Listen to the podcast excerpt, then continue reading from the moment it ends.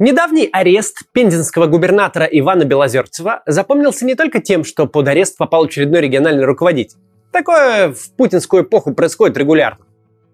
Важным было и то, что вместе с ним арестовали предпринимателя Бориса Шпигеля, который, по версии следствия, давал Белозерцеву взятки. Но и дело Бориса Шпигеля тоже было бы не очень интересно само по себе. Близкий к государственным структурам предприниматель, построивший свою империю на доступе к госзаказу, бывший сенатор – на бесконечном обращении политического капитала в денежный и обратно пал жертвой некого противостояния, о природе которого фантазировать не имеет смысла. Что-то подобное происходит достаточно регулярно. Драка бульдогов под ковром. Бюрократов, силовиков и приближенных бизнесменов в непрозрачной коррумпированной системе выбрасывает на скамью подсудимых и в газетные заголовки тех, кому в этот раз повезло меньше. В данном случае интересна общественная реакция. Реакция, выраженная во вполне конкретном тоне комментариев – Дело совсем даже не в Борисе Шпигеле. Дело в том, что общество в массе своей совершенно не сомневается, что любой предприниматель – жулик по самому характеру этой своей предпринимательской деятельности. Это настроение не просто так возникло. Оно – отражение той политики, которую транслирует пропаганда. Сегодня поговорим о том, как живется в путинской России предпринимателям и почему наше государство их так сильно не любит, а также что нам с этим делать.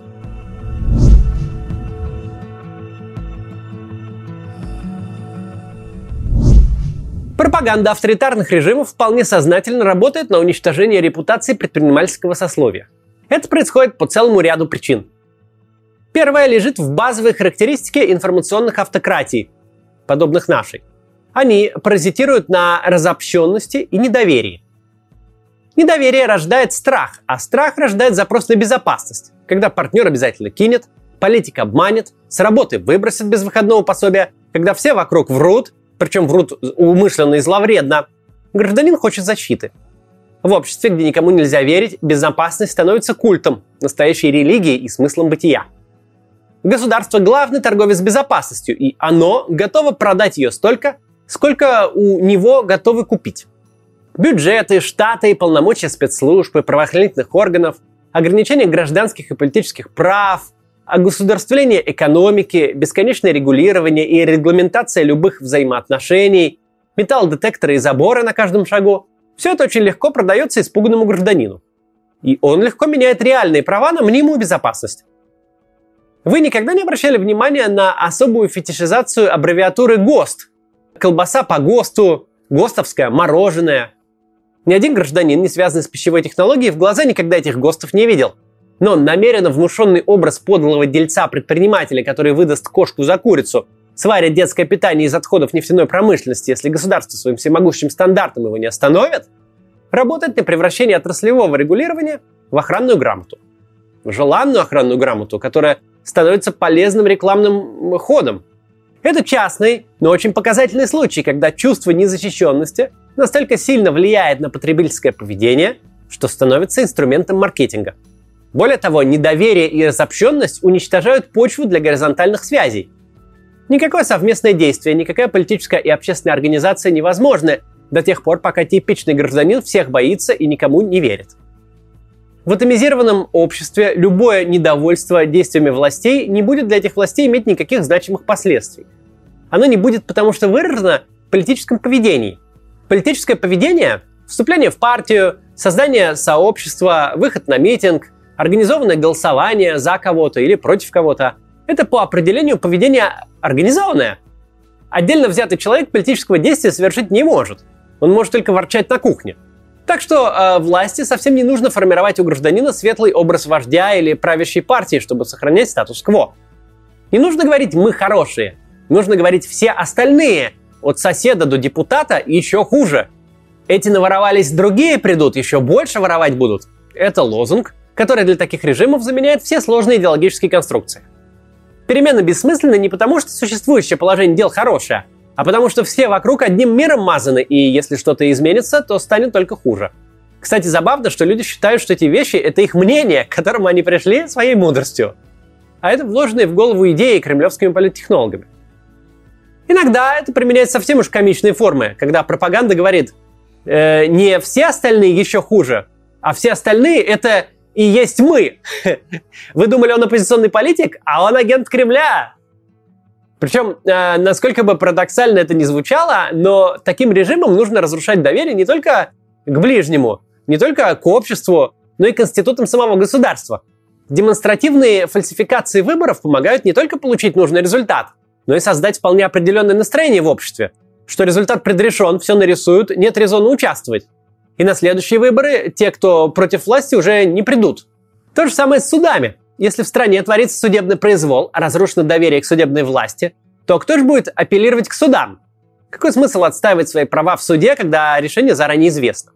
Карнавализация парламента, сознательное превращение законодательной власти в сборище клоунов, главная функция которых – вносить безумные законопроекты и делать вздорные заявления для СМИ.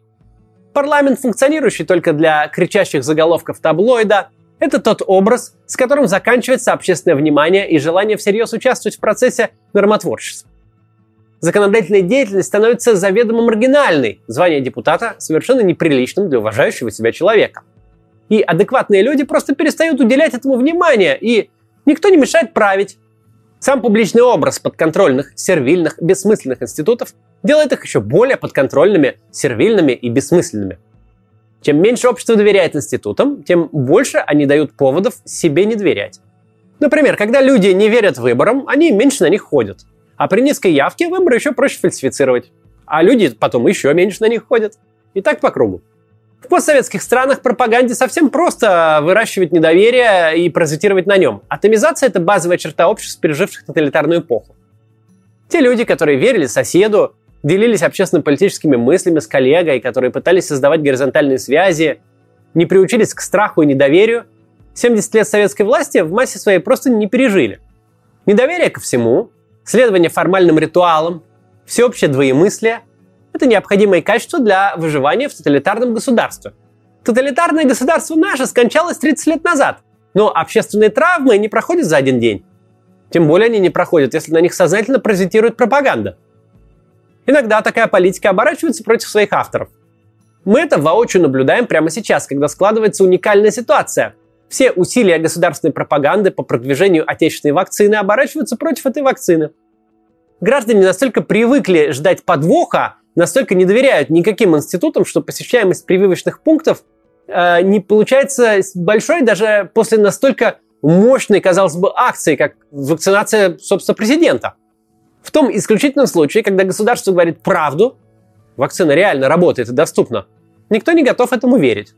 Но в остальных случаях работа на атомизацию, на уничтожение репутации буквально всего действительно пригодна для цели управления в таком режиме.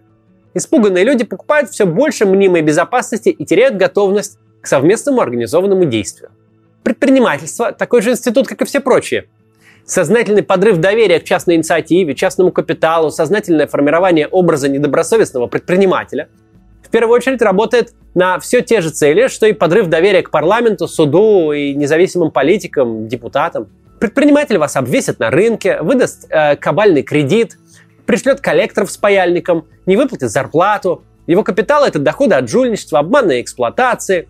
Он всегда врет и не заслуживает доверия.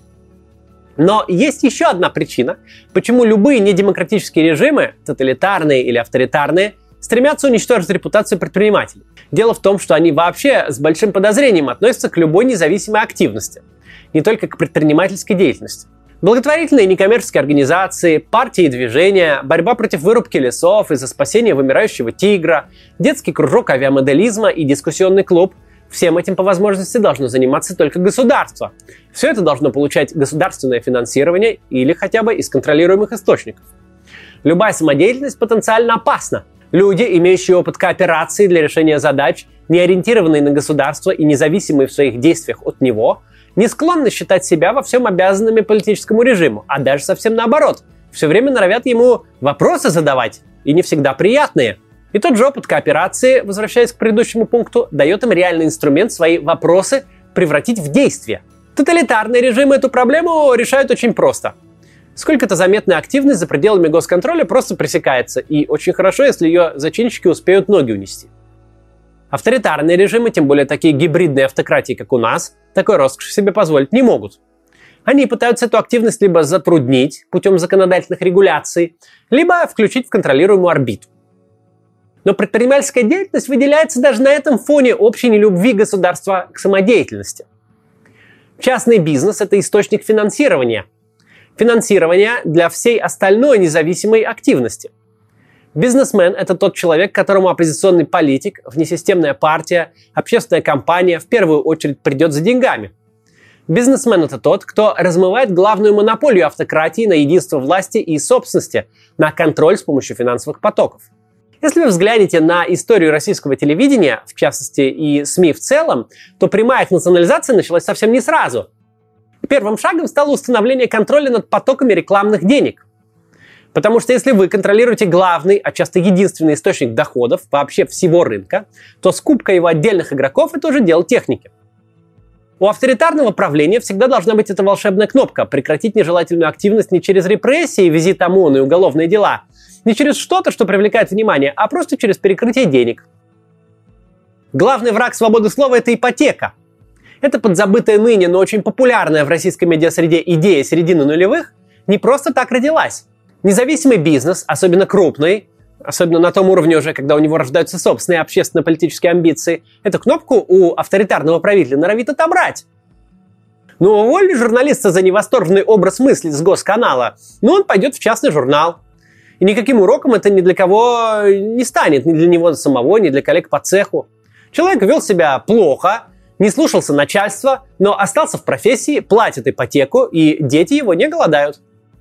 Желательно и вовсе не иметь такого журнала, куда можно уйти. Но если это невозможно, потому что у вас имитационная демократия и худо-бедно-рыночная экономика, то как минимум каждый собственник должен хорошо понимать настроение момента. На трансляцию этого настроения, на культивирование чувства опасности, исходящего от государства, работают как репрессии, так и тон официальной пропаганды. За тобой, чуждым классом жулика-спекулянта, компетентные органы приглядывают. Мы, государство, тебя официально не любим, но терпим. Пока. Следующая причина нелюбви авторитарных режимов к бизнесу исходит из только что сказанного. Предпринимательское сообщество – это естественная кормовая база спецслужб и правоохранительных органов. Мы понимаем, что дело Киров Леса и дело Ивроше – это сфабрикованные по политическим мотивам уголовные дела против Алексея Навального. Но с точки зрения фабулы обвинения, они довольно типичны для российской уголовной практики. Законодательство и практика его применения устроены таким образом, что фактически каждый российский предприниматель ходит под статьей. Предпринимательская деятельность – питательный субстрат для правоохранительной активности во всех ее проявлениях, как в части прямой коррупции – так и в части обеспечения показателей, статистики, служебных интересов отдельных силовиков и целых ведомств. Предприниматель всегда на виду. Его деятельность документируется, он никуда не денется, не уйдет в бега, прихватив торговый центр в вещевом мешке. У него есть офис, адрес, номер телефона, сотрудники и банковские счета. Совокупность силовых ведомств – это не обслуживающий э, общество нанятый армейский или полицейский персонал. Это главный политический игрок в нашей искаженной системе. Они влияют на принятие решений, их интересами объясняется значительная доля законодательной активности, выходцы из них занимают верхний этаж бюрократической пирамиды. И, конечно, интересы обобщенных силовиков, их э, представление о прекрасном транслируются пропагандой. Сознательная стигматизация предпринимательского сословия в глазах общества выполняет вполне практическую задачу – информационно обеспечивает аппетиты силовиков. Если бизнесмен жулик, просто по своей сути. Если его капиталы имеют по определению нечестное происхождение, то его преследование по какому угодно мотиву – это не произвол, не шантаж, это восстановление справедливости. Владимир Путин в прошлогодней серии интервью для ТАСС ведь не только напрямую назвал малых предпринимателей жуликами. Надо послушать, как в точности он о них говорил, как о людях второго сорта, как о мерзком нарыве на здоровом теле трудового народа. Сыпал худшими штампами советской прессы. То есть я правильно понял, торгаш-жулик. В сознании народа, мы же так говорим. Я ж про вас. Вы знаете, я же тоже э, часть Честно этого народа. Понятно. Поэтому, если по-честному сказать, ну, если по-честному, ну, так, мы все так думаем. Да, он ссылается на то, что это образ предпринимателя в глазах народа, но забыл добавить, что ровно вот такими высказываниями, трансляцией имиджа торгаша-вредителя этот народный образ долгие годы и вполне сознательно формируется – и поэтому никакие репрессии к людям второго сорта, насколько нелепой бы ни была их формальная фабула, не будут вызывать общественного протеста, а совсем даже наоборот, а, что отлично видно по общему тону комментариев к делу Бориса Шпигеля. Обратите, кстати, внимание, что оба больших процесса над Алексеем Навальным шли именно по экономическим, предпринимательским статьям. Хотя, казалось бы, главного оппонента можно выставить наркоторговцем, шпионом, террористом. Но авторам показалось, что образ жулика-бизнесмена, мелкого дельца пройдохи, лучше подойдет для цели разрушения репутации, что такой образ проще будет продать публике. То есть создание негативного образа предпринимателя помогает политическому режиму сразу с трех направлений. Поддерживает атмосферу атомизации и недоверия в обществе, запугивает владельцев независимого капитала, делает бизнесменов максимально уязвимыми перед силовиками, что последних не может не радовать. Есть еще много вещей, которые идут в нагрузку. Например, образ темного народа, который ненавидит бизнесменов, считает их жуликами и готов вот-вот раскулачить, в свою очередь работает на предпринимательское сообщество – Получается зеркальный страх. Обществу внушают недоверие к бизнесу, а бизнес пугают большевистским менталитетом сограждан, которые на первых свободных выборах обязательно воскресят Сталина и всех счастливчиков с доходами выше среднего непременно повесят. И только милосердный Владимир Владимирович способен защитить вас и ваши нетрудовые доходы от праведного гнева народных масс. Это второй смысл фразы о торгашах-жуликах. Мол, я от вас еще терплю, скажите спасибо, но только попробуйте что-нибудь изменить. Кто же станет поддерживать перемены, если они сводятся к новому раскулачиванию? В общем, вопрос развития предпринимательства в России, как и многие другие вопросы, нужно решать со стороны политики, а не экономики. При нынешнем авторитарном режиме никакое серьезное развитие невозможно. Малый и средний бизнес будут страдать от настороженного отношения со стороны общества и от действий силовиков, а крупный бизнес и вовсе возможен только при полной лояльности к действующему режиму. Без частных предпринимателей, которые строят новые организации, обеспечивают рабочие места, развивают новые предприятия и технологии, не может быть никакого экономического роста. И эти частные предприниматели должны чувствовать себя в безопасности. Собственность их должна быть гарантирована и защищаться честной судебной системой, а общество на них не должна натравливать пропаганда. Когда будет так, будет расти в России уровень жизни, россияне будут жить богаче и счастливее. При нынешней власти такое произойти не может. Вся страна будет дальше платить за то, чтобы Владимир Путин и его друзья по КГБ и дачному кооперативу могли удерживаться у власти. Платить падением уровня доходов, нищетой, низкими зарплатами и низким уровнем жизни, несмотря на огромный потенциал нашей страны. И нам с вами предстоит это поменять.